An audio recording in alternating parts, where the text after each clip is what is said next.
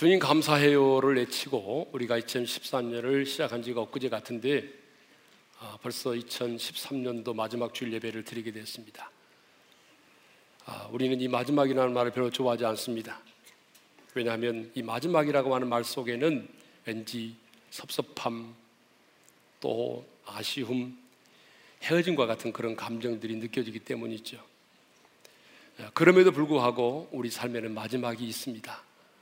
아, 마지막 만남, 마지막 공연, 마지막 기회, 마지막 수업, 마지막 시험, 마지막 예배. 그런데 이 마지막이 항상 헤어짐과 아쉬움만을 가져다 주는 것이 아니라 때로는 이 마지막이 우리로 하여금 자신을 성찰하게 만들기도 하고 새로운 원동력을 갖게 할 때가 있습니다. 이 마지막이라고 하는 말이 우리로 하여금 우리 자신을 되돌아보게 할 때가 있습니다. 그리고 이 마지막이 때로는 우리의 인생에 새로운 기회를 갖게 해 줍니다. 알퐁스 도데이의 단편 소설 가운데 마지막 수업이라고 하는 게 있어요. 독일과 전쟁에서 패한 프랑스가 알자스 지방을 잃게 되었을 때에 아멜 선생님은 제자들에게 이렇게 말합니다. 오늘이 마지막 프랑스 수업입니다. 아멜 선생님은 제자들에게 모국어의 중요성을 얘기하면서 마지막으로 흑판에 이렇게 글을 남기죠. 프랑스 만세. 이 글을 쓰고 마지막 수업을 마칩니다. 이 마지막 수업이 평상시 잊고 지냈던 모국어의 중요성을 일깨워 준 것입니다. 여러분 미국의 카네기 멜론 대학에 랜디 포시 교수가 있었습니다. 2008년 췌장암으로 세상을 떠나는데요. 그런데 췌장암에 걸려 시한부 인생을 살고 있었던 이 랜디 포시 교수가 죽음을 목전에 둔 상황에서 마지막 강의를 하였습니다. 그런 마지막 강의에서 자신의 죽음에 대한 얘기를 하기보다는 꿈과 희망을 설파하였습니다. 심지어는요, 강단에서 암세포가 전이된 10장의 종양 사진을 보여주면서 자신은 적어도 아직도 누구보다 힘이 세다며 강의 시간에 팔굽혀펴기를 하기도 했습니다. 그런 죽음을 목전에 둔 환자라고는 믿기지 않을 정도로 케하라고 아주 재치 넘치는 강의를 했습니다. 아, 그의 마지막 강의는요, 교내 방송 시스템에 의해서 실시간으로 어, 이제 모든 교내에 예, 방송이 예, 되었고 나중에 유튜브에 올려졌는데 천만 명 이상의 사람들이 조회 수를 기록할 만큼 많은 사람들에게 감동을 주었습니다. 자, 이 랜디 포시 교수의 마지막 강의는 가슴의 뭉클함을 넘어서 살아온 인생을 성찰하게 하고 인생의 마지막에는 나는 무, 무슨 말을 남기고 떠날 것인가? 나는 인생의 마지막에 무슨 말을 남기고 떠날 것인가를 생각하게 했습니다. 사랑하는 성도 여러분, 시작이 있으면 끝이 있습니다. 2013년 시작이 있었기 때문에 오늘 마지막이 있는 거 아니겠어요? 싹이 나고 꽃이 피면 열매를 맺듯이 우리 인생에는 맡김이 있으면 반드시 결산이 있습니다. 오늘 우리가 읽은 이 본문은 달란트의 비유인데요. 이 달란트의 비유는 맡김이 있으면 반드시 결산이 있다라고 하는 것을 우리에게 가르쳐 주고 있는 것입니다. 그래서 오늘 2013년을 마무리하면서 나는 한 해를 어떻게 살아왔나 내 자신을 돌아볼 뿐만 아니라 하나님은 우리 인생을 평가하실 때 어떤 방식으로 우리를 평가하시는지에 대해서 여러분과 함께 나누기를 원합니다. 본문을 보게 되면 주님은 천국을 이야기하시면서 천국은 어떤 사람이 종들에게 자기 소유를 맡김과 같다라고 말씀을 하십니다. 14절을 읽겠습니다. 다 같이요. 어떤 사람이 타국에 갈 때에 그 종들을 불러 자기 소유를 맡김과 같으니. 자, 여기 나오는 어떤 사람은 주인을 말하죠. 그리고 이 주인은 우리의 모든 것의 주인 되시는 바로 하나님을 말하는 것입니다. 그러니까 하나님께서 자기의 소유를 종들에게 맡겼다는 것입니다. 여러분 이 달란트의 비유에서 가장 중요한 게 뭐냐 그러면 주인이 자기의 소유를 종들에게 맡겼다는 것입니다. 자기의 것을 맡겼다는 거예요. 그러므로 지금 우리가 소유하고 있는 그 어떤 것도 내 것이 아니라는 것입니다. 우리가 가진 모든 것의 원주인은 바로 하나님이시라는 거예요. 여러분, 우리가 이 세상에 태어날 때 아무것도 가지고 태어나지 않았어요. 빈손 들고 왔습니다. 그런데 우리는 지금 참 많은 것을 가지고 있습니다. 물론, 어, 우리가 열심히 일을 하고 수고를 해서 얻었다고 할지라도 그것의 원주인은 바로 하나님이시라는 거예요. 물질도, 달란트도, 기업도, 자녀도, 심지어는 시간도 하나님이 당신의 것을 내게 맡기셨다는 거예요. 주님이 내게 주신 것입니다. 내가 가지고 있는 그 어떤 것도 내 것이 아니라는 거예요. 나는 올 때 빈손 들고 왔는데 모든 것의 주인 되시는 주님이 이 세상에 나를 보내시고 그리고 그 주님이 내게 이 모든 것들을 맡기셨다는 거예요. 그렇기 때문에 우리는 내 인생의 마지막 날에 주님이 나를 오라 하시면 우리는 이것을 내려놓고 가야 되는 것입니다. 왜요?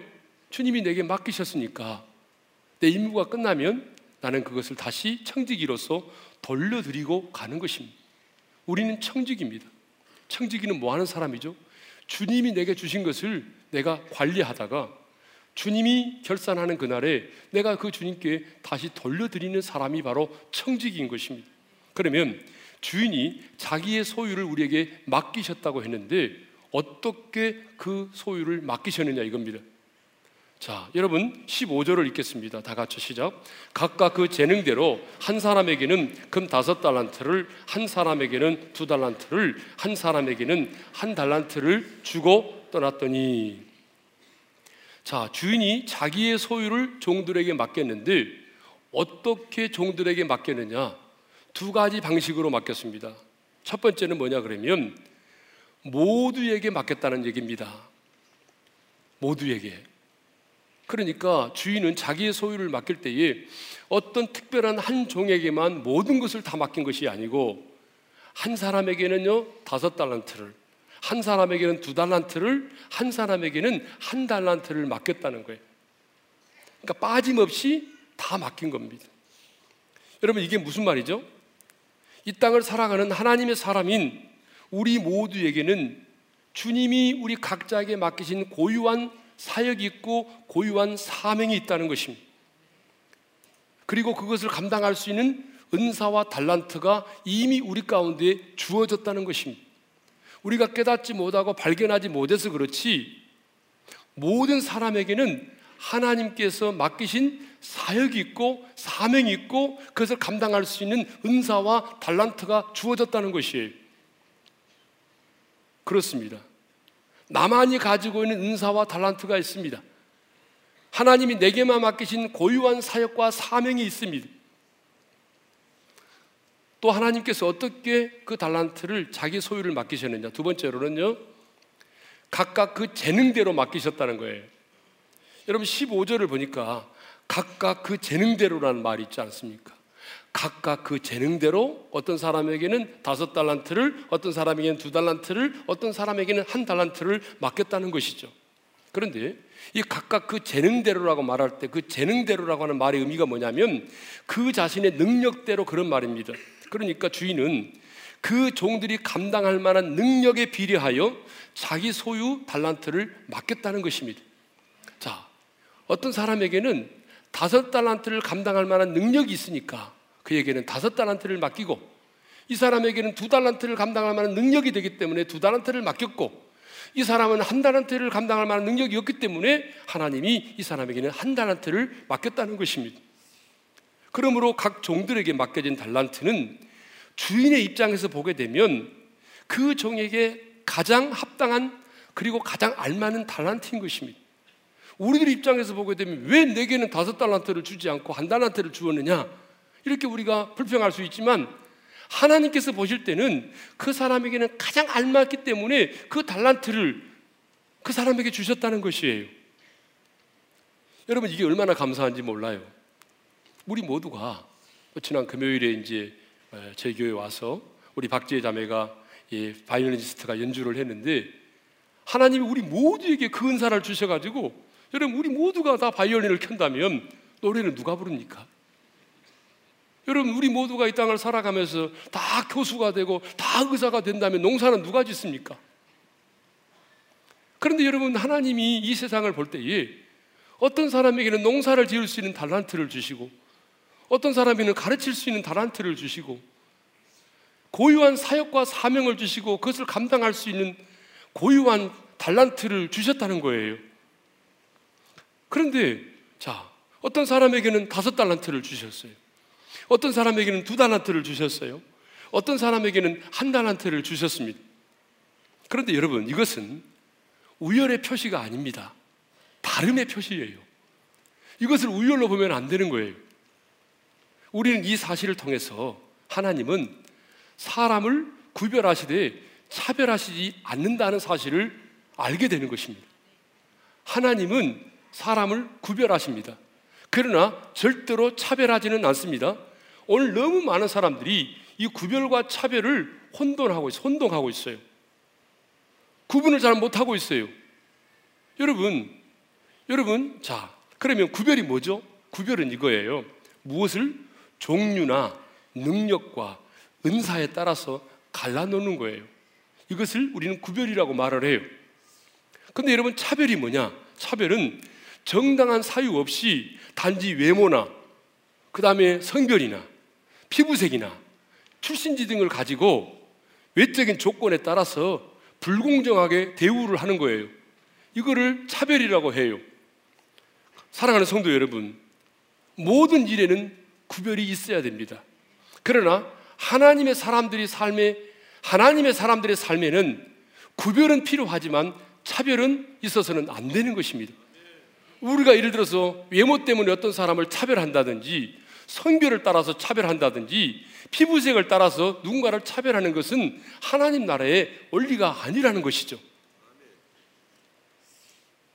우리는 그러기 때문에 왜 하나님께서는 내게 한 달란트를 주셨는가? 라고 원망하기보다는 하나님이 나 같은 사람을 충성되이 여기어서 그 귀한 직분을 주시고 그 귀한 달란트를 내게 주셨다는 사실을 깨닫고 지금 우리는 그 주어진 그 일에 최선을 다해야 될 줄로 믿습니다. 자, 그런데 여러분 맡기면은 반드시 뭐가 있을까요? 결산이 있다는 것입니다. 오늘 본문을 보게 되니까 19절에 보니까 자, 19절을 읽겠습니다. 다 같이요. 오랜 후에 그 종들의 주인이 돌아와 그들과 결산할세. 시간이 지났습니다. 주인이 돌아왔어요. 그런데 여러분 주인이 돌아온 이유가 뭐죠? 주인이 돌아온 이유는 딱 한 가지예요. 자기의 것을 맡겼는데 그것을 결산하기 위해서 왔다는 거예요. 여러분, 주인이 돌아온 이유는 간단합니다. 결산하기 위해서예요. 자기의 소유를 맡겼는데 그것을 어떻게 사용했는지 어떻게 관리했는지 여러분 그것을 결산하기 위해서 오셨다는 거예요. 여러분 마지막 날에 우리 예수님이 재림하실 때도 마찬가지지 않습니까? 마지막 날에 재림하시는 주님은 여러분 심판을 오신다고 그래서 심판. 예. 주님은 반드시 당신이 우리에게 맡긴 것들에 대해서 결산을 하신다는 거예요. 그래서 이제 주님 돌아와서 결산합니다. 먼저 다섯 달란트 받은 자가 들어와서 보고를 합니다. 뭐라고 보고하냐면 20절을 읽겠습니다. 다 같이요. 주인이요 내게 다섯 달란트를 주셨는데 벗어서 내가 또 다시 또 다시 다섯 달란트를 남겼나이다. 또 다시 다섯 달란트를 남겼다는 거예요. 그래 열 달란트가 됐겠죠. 자, 그 다음에 22절에 보게 되면 두 달란트 받은 자가 들어와서 보고를 하죠. 읽겠습니다. 시작. 주인이요 내게 두 달란트를 주셨는데 벗어서 내가 또 두 달란트를 남겼나이다. 예. 이 사람도 두 달란트를 받았는데 또 두 달란트를 남겼으니까 네 달란트가 된 거죠. 자, 마지막으로 한 달란트 받은 자가 들어와서 보고를 합니다. 여러분 24절 25절을 읽겠습니다. 시작. 주인이요 당신은 굳은 사람이라 심지 않은 데서 거두고 회치지 않은 데서 모으는 줄을 내가 알았으므로 두려워하여 나가서 당신의 달란트를 땅에 감추어 두어 썼었나이다. 벗어서 당신의 것을 가지셨나요? 자, 무슨 말입니까? 이 한 달란트 받은 사람은요, 그것을 땅 속에 묻어 두었다가 그 한 달란트를 그대로 가지고 왔다는 거예요. 이제 주인이 보고를 받고 난 다음에 칭찬과 책망을 하십니다. 자, 먼저 여러분 21절과 23절은 똑같은 말씀이기 때문에 21절만 읽겠습니다. 다 같이 시작. 잘하였도다. 착하고 충성된 종아, 네가 적은 일에 충성하였음에 내가 많은 것을 네가 맡기리니 내 주인의 즐거움에 참여할지어다. 자, 지금 주님은 다섯 달란트 받은 자와 두 달란트 받은 자에게 똑같이 동일하게 칭찬하십니다. 그 칭찬의 내용은 이렇습니다. 잘하였도다.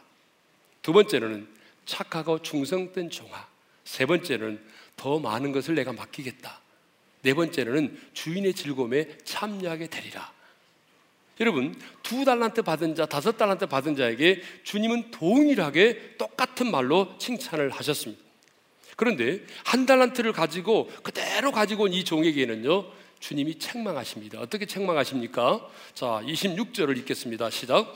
악하고 게으른 종아, 나는 심지 않은 데서 거두고 해치지 않은 데서 모으는 줄로 내가 알았느냐.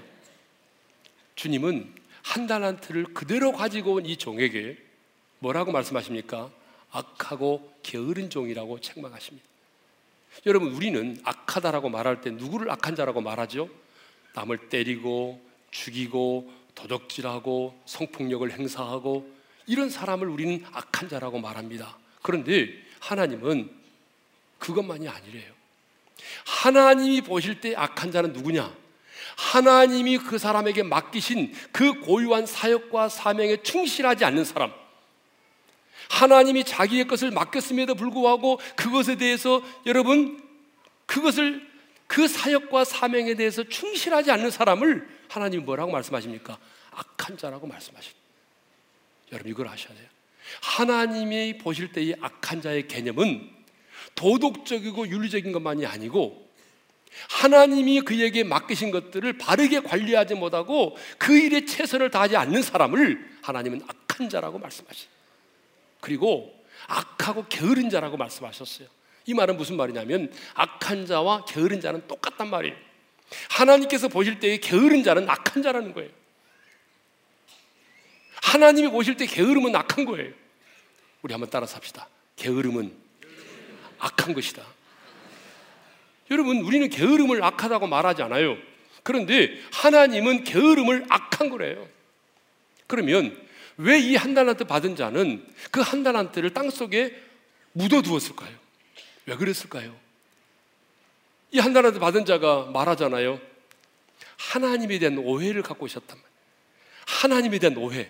그게 뭐냐 그러면 당신은 굳은 사람이라 그랬다. 굳은 사람이라는 말이 무슨 말이냐면요. 이런 말이에요. 당신은 거칠고 포악하고 나쁜 사람이라는 줄.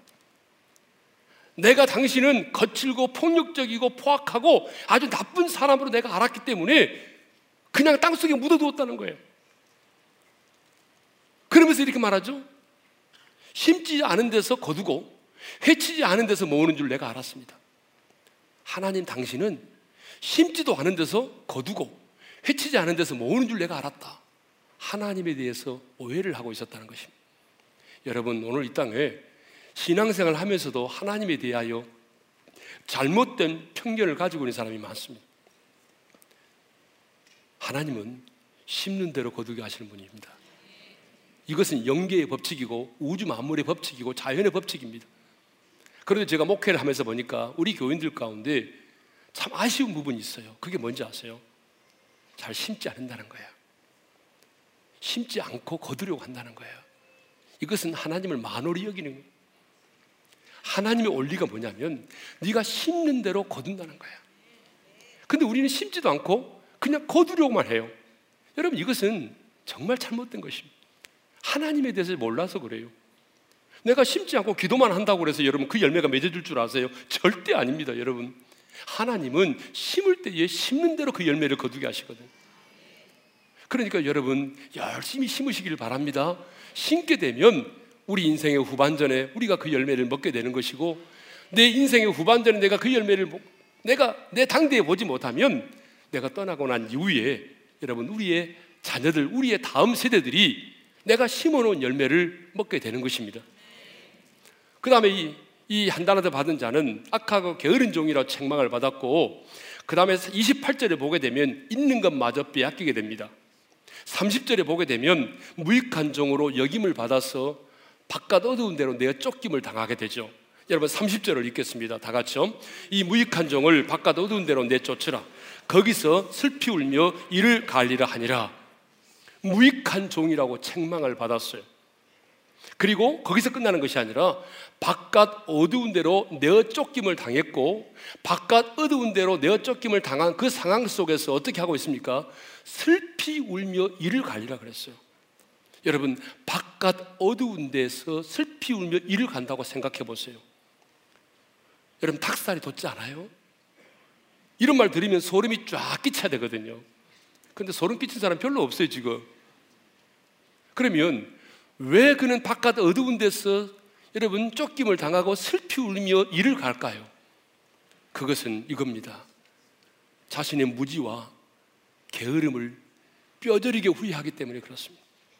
아, 하나님이 내게 주신 물질을 내가 바르게 사용하지 못했구나. 하나님이 내게 주신 그 소중한 시간들을 내가 바르게 사용하지 못했구나. 하나님이 내게 주신 것들을 내가 바르게 사용하지 못한 것들에 대해서 하나님을 내가 오해했던 부분들에 대해서 여러분 자기의 무지와 게으름에 대하여 후회하는 거예요. 그것이 바로 뭐냐? 슬피 울며 일을 가는 거예요. 자, 이제 마지막으로 이 달란트가 우리에게 주는 교훈에 대해서 생각해 보고자 합니다. 이 달란트가 우리에게 주는 교훈이 참 많은데요. 저는 두 가지라고 생각합니다. 첫 번째는 뭐냐? 반드시 맡긴 것에 대해서는 하나님이 결산하신다는 것입니다. 그것이 이 달란트의 가장 중요한 교훈이에요. 하나님은 맡긴 것에 대해서는 반드시 결산하십니다. 청직인 우리들에게 맡기신 것이 많습니다. 우리 청직이에요. 하나님 우리에게 시간을 맡기셨어요. 여러분, 우리에게 물질을 맡기셨어요. 우리에게 다양한 달란트를 주셨어요. 또 하나님께서 우리 각자에게 하나님이 어떤 지위를 주셨어요. 그런데 하나님이 내게 주신 그 물질, 그 시간, 내가 어떻게 사용하고 어떻게 관리했는지 하나님이 물으신다는 거예요. 하나님이 우리에게 주신 그 지위를 가지고 내가 어떻게 살아왔는지 하나님이 물으신다는 거예요. 내가 너에게 준 그 달란트를 가지고 네가 어떻게 사용했는지 하나님이 반드시 물으신다는 거예요. 그것만이 아닙니다. 너의 가정의 자녀는 지금 무엇을 하고 있는지, 내가 너에게 맡긴 너의 자녀들을 네가 어떻게 훈련하고 어떻게 가르쳤는지 하나님께서 우리 부모된 우리에게 반드시 물으신다는 거예요. 그러므로 여러분, 우리가 많이 가졌다고 대수가 아니에요. 중요한 것은 하나님이 내게 맡기신 그것들을 그 시간과 물질과 달란트와 지위와 자녀를 내가 어떻게 가르치고 어떻게 훈련하고 어떻게 바르게 사용했느냐가 더 중요하다 그런 얘기입니다. 왜? 주님은 반드시 당신이 우리에게 맡기신 그것에 대해서 결산을 하시기 때문에 그렇습니다. 두 번째로 이 달란트의 비유가 우리에게 주는 교훈이 또 하나 있는데 그것은 하나님은 최고가 아니라 최선을 우리에게 요구하신다는 얘기입니다. 자, 주님의 칭찬과 책망을 보게 되면 주님의 관심이 무엇인지를 우리가 금방 알 수 있어요. 자, 주님의 관심은요, 누가 몇 달란트를 가지고 있느냐에 있지 않습니다. 주님의 관심은 수와 양에 있지 않아요. 만일 주님의 관심이 수와 양에 있었다고 한다면 주님은 두 달란트를 가지고 두 달란트를 남긴 자보다는 다섯 달란트를 가지고 또 다섯 달란트를 남긴 그 사람을 더 칭찬하고 더 많은 상급을 줘야 될 것입니다. 맞죠? 왜냐하면 두 달란트 받은 자는 두 달란트를 남겼기 때문에 합계 네 달란트밖에 안 되지만 다섯 달란트 받은 자가 다섯 달란트를 남겼기 때문에 이 사람은 열 달란트를 갖고 있잖아요. 하나님이 수와 양에 관심이 있었다고 한다면 우리 하나님은 어때요? 이 두 달란트를 가지고 두 달란트를 남긴 자보다 지금 이 다섯 달란트를 가지고 열 달란트를 만들어 열 달란트가 되게 만든 이 사람을 주님은 칭찬하고 이 사람에게 더 많은 상을 줘야 된다 그 말입니다. 근데 주님은 그렇게 하지 않았어요. 주님은 똑같이 두 달란트를 받은 자가 두 달란트를 남겼을 때 다섯 달란트 받은 자가 다섯 달란트 남겼을 때 주님은 똑같이 취급하셨어요. 똑같이 주님은 인정하셨어요. 똑같이 칭찬하셨어요. 왜요? 주님은 누가 몇 달란트를 가져느냐에 관심이 별로 없어요. 주님의 관심은 수와 양이 아니라는 거예요. 만일에 보세요. 이 한 달란트 받은 자가 그걸 묻어두지 아니하고 또 한 달란트를 다시 남겼다고 생각해 보세요. 그러면 주님은 분명히 이 한 달란트 받은 자에게도 똑같이 말씀하셨을 거예요. 착하고 충성된 종이라고. 주인의 즐거움에 참여하게 될 것이라고. 우리 주님이 우리에게 원하는 것은 하나님은 최고가 아니라 최선을 요구하신다는 것입니다. 할렐루야. 하나님은 오늘 우리에게 최고가 최고를 원하는 것이 아니라 최선을 요구하신. 우리 주님은 누가 얼마나 많은 달란트를 가지고 있느냐? 여러분 그에 별로 관심이 없어요. 하나님의 관심은 어느 게 어떤 성도가 어떤 집사님이 많은 달란트를 가지고 있느냐 이거에 별로 관심이 없어요. 하나님의 관심은 하나님이 내게 주신 그 달란트를 내가 어떻게 관리하고 내가 어떻게 그것을 사용하고 있느냐 여기에 관심이 있는 것입니다. 하나님은 우리에게 최고를 원하는 것이 아니라 최선을 원하시는 것입니다. 그러니까 여러분 우리 부모님들이 우리 자녀들에게 학업 성취에 대한 스트레스를 주지 말아야 돼요. 네가 성적과는 상관없이 얼마나 최선을 다하고 있느냐 이게 중요한 거예요. 이게 중요한 것이지 여러분 그 결과가 중요한 게 아니에요. 그런데 많은 사람들이 이렇습니다. 많은 사람들이 한 달란트 밖에 가지고 있지 않다고 자기 자신에 대해서 불평하고 또 원망을 하면서 최선을 다하지 않아요. 아, 나는 다른 사람보다 가진 것도 없고, 뭐 나는 배운 것도 없고, 특히 우리 젊은이들 만나보게 되면 늘 내 앞에서 하는 얘기가 이거예요. 내가 하도 많이 들어서 다 알아야지. 목사님, 저요, 저는요, 아무것도 할 만한 게 없어요. 할 수 있는 게 없어요. 늘 하는 얘기가 그 얘기예요. 자기는 내놓을 것이 없다는 거예요. 배운 것도 없고, 가진 것도 없고, 남들보다 잘하는 것도 아무것도 없다는 거예요. 그래서 늘 낮은 자존감을 가지고 열등의식 속에 살아가요. 그래서 늘 나보다 많이 가진 자, 나보다 많이 배운 자, 나보다 더 매력적인 자, 나보다 더 예쁜 자, 이런 사람들을 바라보면서 늘 탄식 가운데 인생을 살아가는 거예요. 물론 여러분 주어진 달란트가 다르듯이 우리의 재능이 각각 다릅니다. 여러분 재능만 다른 것이 아니라 IQ도 달라요. 여러분 그건 어쩔 수 없어요. 부모의 영향을 받기 때문에. 여러분 제가 이렇게 목회하면서 보니까 역시 그 엄마 아빠가 예? 아주 머리가 좋으면 역시 그 자녀도 머리가 좋아요. 그럼 부정할 수가 없어요. 여러분 안 그래요? 여러분 그거 그렇거든요. 여러분 그 부모가 머리가 좋으면 자식이 역시 IQ가 좋아요. 근데 여러분 이 땅의 사람들이 다 IQ가 좋은 건 아니잖아요. 지혜는 다르잖아요. 지혜는 다르지만 여러분 그런데 이 IQ는 다 달라요. IQ만 다른 게 아니잖아요. 예? 가정의 환경도 다르잖아요. 가정의 환경이 얼마나 달라요. 여러분 몸매도 다르잖아요. 여러분 몸매가 다 똑같아요. 예? 여러분 몸매가 얼마나 달라요. 사명도 다르잖아요. 사역도 다르잖아요. 달라요. 그런데 여러분 우리가 잊지 말고 기억해야 될 한 가지 사실이 있어요. 다르다는 거예요.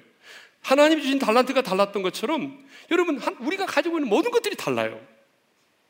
그렇지만 내가 아무리 많은 것을 가지고 있다고 할지라도 내가 그 주어진 일에 최선을 다하지 않는다면 여러분 오히려 저 주님 오시는 그날에 악하고 게으른 종이라고 여러분 우리가 책망을 받을 수밖에 없다는 거예요. 하나님은 최고보다 최선을 원하십니다. 그래서 여러분 우리가 하나님께 드리는 헌금도 마찬가지입니다. 헌금도 여러분 하나님은 우리에게 최고를 요구하지 않아요. 하나님은 우리에게 언제나 최선을 요구하십니다. 성경을 보니까 우리 예수님이 어느 날 이렇게 부자들이 나와서 헌금함, 우리 교는 헌금함 있잖아요. 그런 것처럼 헌금함에다가 헌금 넣는 거를 이렇게 보고 계셨어요. 근데 부자들이 와가지고 헌금함에다 헌금을 넣어요. 근데 주님은 부자들이 헌금할 때 별로 기뻐하지 않았어요. 근데 성경을 보니까 가난한 과부가 와서 두 랩돈입니다. 자기 생활비 전부였어요. 두 랩돈이니까 딱 던진 넣으니까 땡그랑 하고 떨어지잖아요. 두 랩돈을 헌금했을 때 주님이 제자들을 불러서 이렇게 말씀하셨어요. 여러분 다 같이 누가복음 21장 3절과 4절을 읽겠습니다. 다 같이요. 이 가난한 과부가 다른 모든 사람보다 많이 넣었도다. 저들은 그 풍족한 중에서 헌금을 넣었거니와 이 과부는 그 가난한 중에서 자기가 가지고 있는 생활비 전부를 넣었느니라. 주님은 수와 양에 관심이 없어요. 그렇죠? 여러분 부자가 얼마나 많은 헌금을 드렸겠어요. 그런데 주님은 말씀합니다. 이 부자들보다 이 가난한 과부가 더 많은 헌금을 드렸다라고 말씀하셨어요. 주님은 뭘 보셨다는 겁니까? 이 과부의 그 마음을 보셨다는 거예요. 이 마음 과부의 중심을 보셨다는 거예요. 여러분 우리가 하나님 앞에 헌금을 드릴 때도 마찬가지입니다. 우리가 하나님 앞에 드릴 때도 최선을 다하여 드려야 됩니다. 저 어릴 때 기억이 있어요. 우리는 어릴 때에 항상 좋은 돈이 생기면 부모님이 서랍 속에 따로 모아놨어요. 왜요? 그 좋은 돈은 헌금을 하기 위해서요. 절대 쓰면 안 돼요. 좋은 돈은 항상 헌금하기 위해서 따로 서랍에 보관했어요. 그리고 때로는 구겨진 돈들은요 예전에 숯불 다리미로 다려가지고 펴서 드렸어요. 뭘 얘기입니까? 하나님 앞에 우리 마음을 드린다는 거예요.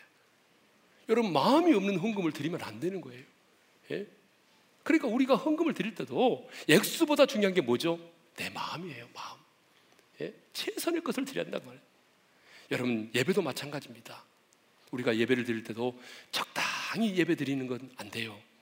예배도 최선을 다하여 드려야 되는 것입니다. 하나님은 우리에게 최고가 되라고 말씀하신 적이 한 번도 없어요. 여러분 한번 잘 생각해 보세요. 자, 최고가 성공의 기준이라면 저는 우리 하나님이 불공평하신 분이라고 당당히 말할 수 있어요. 여러분 잘 들어보세요. 최고가 우리의 인생의 성공의 기준이라면 하나님은 불공평하신 분입니다. 왜냐? 어떤 사람은 태어날 때부터 최고가 될 수 있는 충분한 환경에서 태어났기 때문입니다. 근데 어떤 사람은 그렇지 못한 가정에서 태어났어요. 시작부터 달라요. 아까도 얘기했잖아요. 어떤 분은 자기가 태어나서 보니까 엄마 아빠가 너무 머리 좋아. 그 자기 머리 좋은 거예요. 아기 145. 시작부터 145야. 근데 어떤 사람은 110이야. 가정 환경도 마찬가지예요. 태어나서 보니까 너무 좋은 환경이에요. 마음대로 공부할 수 있어요. 학원비 걱정 없어요. 근데 어떤 분은 보니까 뭐예요? 단칸방에서 살아야 돼. 학원비 없어. 어려워요. 여러분, 시작부터 달라요. 그러니까 성공이 여러분 최고가 성공의 기준이라면 우리 하나님은 불공평한 분이죠. 그런데 우리 하나님은 우리에게 뭐예요? 진정한 성공은 최고가 아니라 최선이라는 거예요.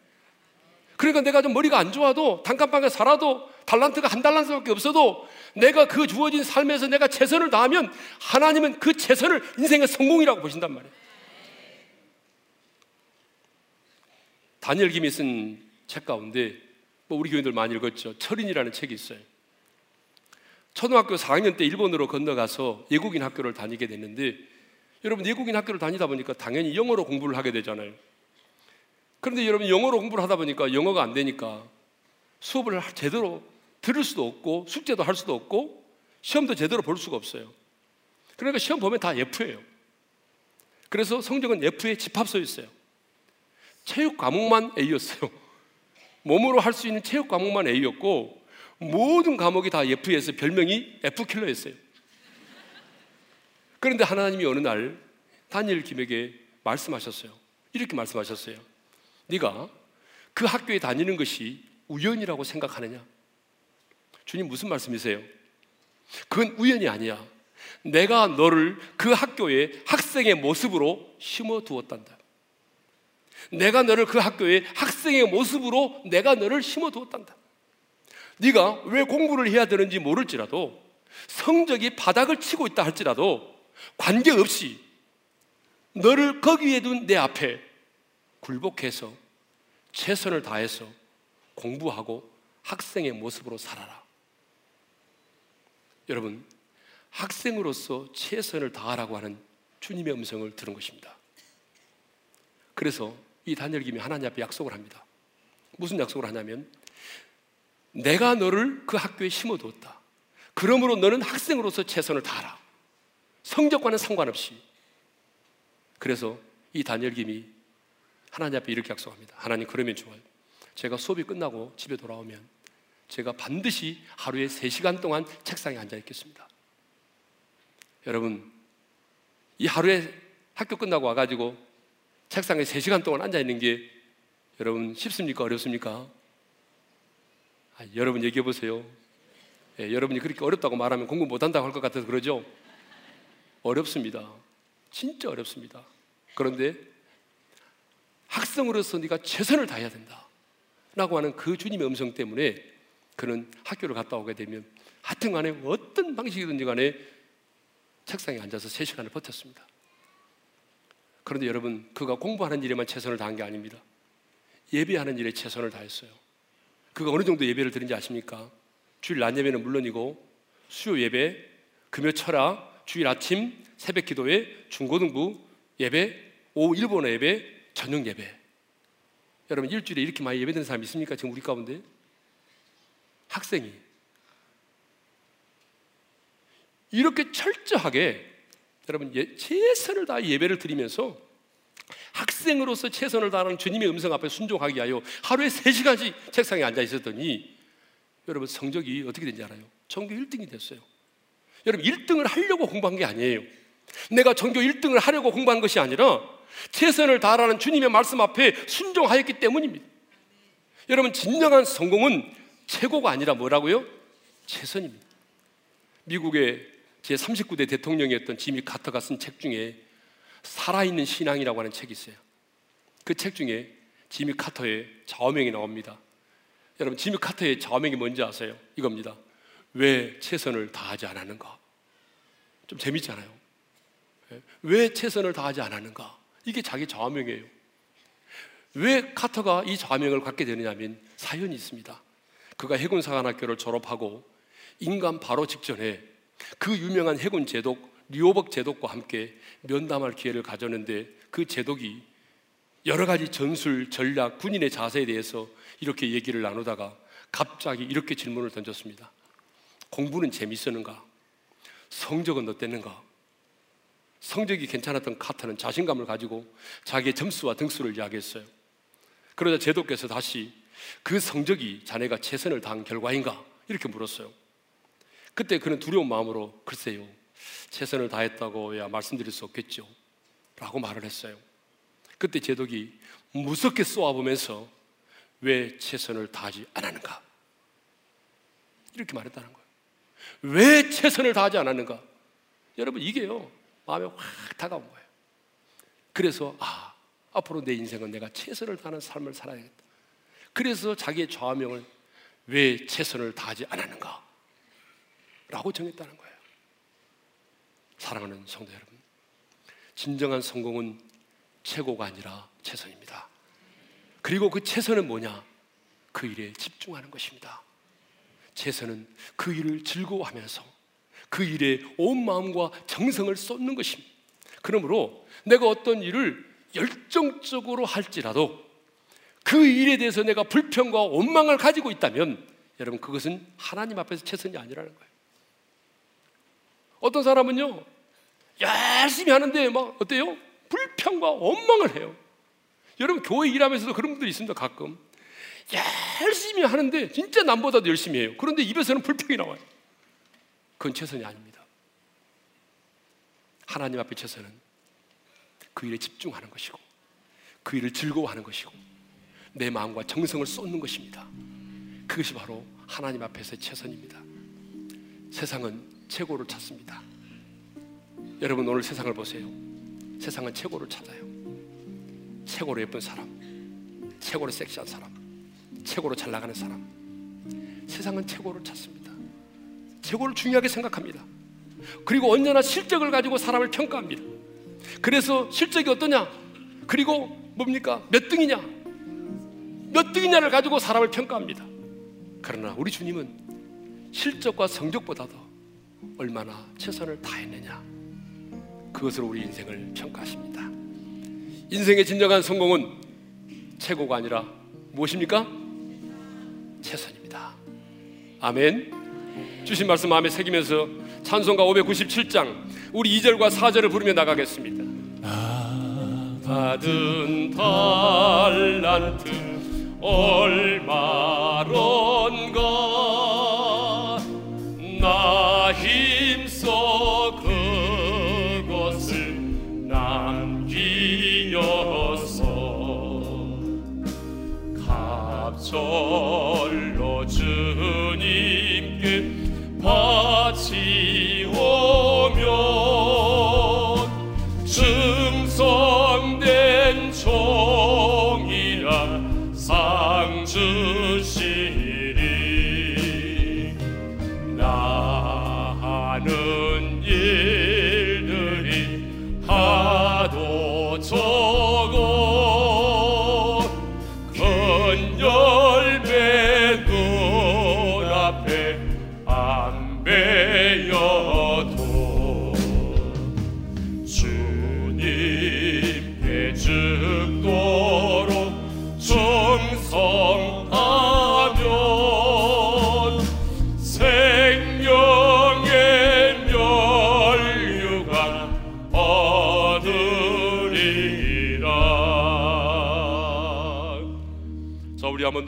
주신 말씀 마음에 새기면서 기도하기를 원합니다. 여러분 하나님이 자기의 소유를 우리에게 맡기셨다고 말씀하십니다. 그러니까 여러분 여러분이 지금 가지고 있는 그 어떤 것들도 여러분의 것이 아닙니다.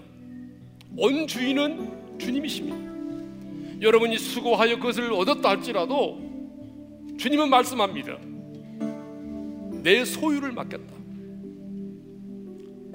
여러분이 가지고 있는 시간, 물질, 달란트, 세상의 지위 뿐만 아니라 여러분 가정의 자녀들 하나님이 여러분에게 맡기신 것입니다.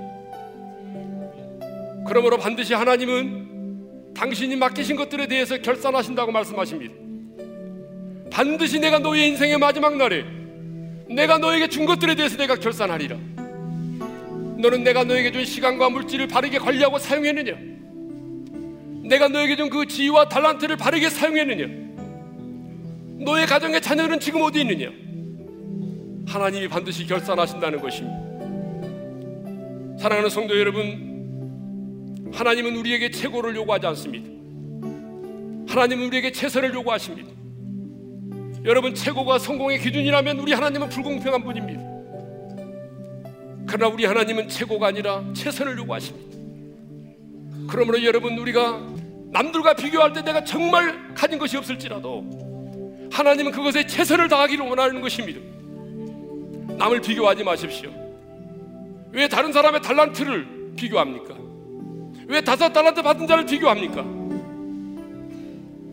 여러분 주어진 일에 최선을 다하면 비록 한 달란트 받았을지라도 우리는 착하고 충성된 종으로 주인의 즐거움에 참여하게 되는 축복을 누리게 될 것이지만 우리가 한 달란트 받았다는 사실 때문에 불평하고 원망하고 우리가 최선을 다하지 않는다면 우리는 무익한 종이요 악하고 게으른 종이라는 책망을 받게 될 것입니다. 최선을 다하는 것은 그 일에 집중하는 것이고 최선을 다하는 것은 그 일을 즐거워하는 것이고 불평과 원망 없이 마음과 정성을 쏟는 것입니다. 사랑하는 성도 여러분, 그러면 오늘 이 시간 우리가 주님 앞에 기도할 때에 이렇게 기도하기를 원합니다. 주님, 주님이 내게 이 모든 것들을 주셨습니다. 시간, 물질, 달란트, 그리고 내 자녀를 주셨습니다. 하나님, 내가 청지기로서 이것들을 잘 관리하게 하시고 결산하는 그날에 내가 착하고 충성된 종으로 주님 앞에 서기를 원합니다. 두 번째 기도, 하나님 최선을 다하겠습니다. 최고를 추구하지 않냐고 내 인생의 최선을 다하여 살겠습니다. 주신 말씀 붙들고 우리 다 같이 주여 한번 외치고 함께 기도하며 나가기를 원합니다.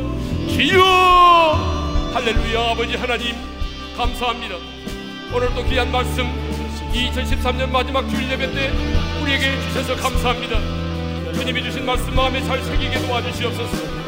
하나님 아버지께서 우리에게 시간을 주셨고 물질을 주셨고 탈란트를 주셨고 우리에게 지혜를 주셨고 하나님께서 우리 모두에게 하나님께서 정말 아버지 하나님의 아름다운 것들을 주셨고 자녀를 주셨습니다. 하나님 이제 우리가 인생에 결산하는 그날. 주님이 다시 오사 내 인생의 마지막 날에 주님이 내게 주신 것들을 결산하는 그날에 우리가 악하고 게으른 종이라 책망받지 않게 도와주시고 하나님 아버지 물칸 종이라 책망받지 않도록 도와주시고 착하고 충성된 종으로 서기를 원합니다. 그리고 아버지 하나님이 우리가 최고를 추구하지 않게 하시고 최선을 다하게 도와주시옵소서. 비록 내가 한 나라도 밖에 가지고 있지 않아도 아버지 하나님 비교하지 말게 열등감을 삼잡지 말게 하소서 오늘 내게 그 주어진 일에 최선을 다하여 내가 하나님의 부르는 마저에 착하고 충성된 영으로 설 수 있도록 은혜를 베풀어 주시옵소서. 이제는 우리 주 예수 그리스도의 은혜와 하나님 아버지의 영원한 그 사랑하심과 성령님의 감동하심과 교통하심과 축복하심이 이제 하나님이 내게 주신 것들을 결산하는 그날에 악하고 게으른 종이라고 책망받지 않고 착하고 충성된 종이라고 칭찬받기를 원하며 최고가 아닌 최선의 삶을 살아서 우리 하나님께 영광 돌리는 삶을 살기를 원하는 모든 지체들 위해 이제로부터 영원토록 함께 하시기를 축원하옵나이다. 아멘.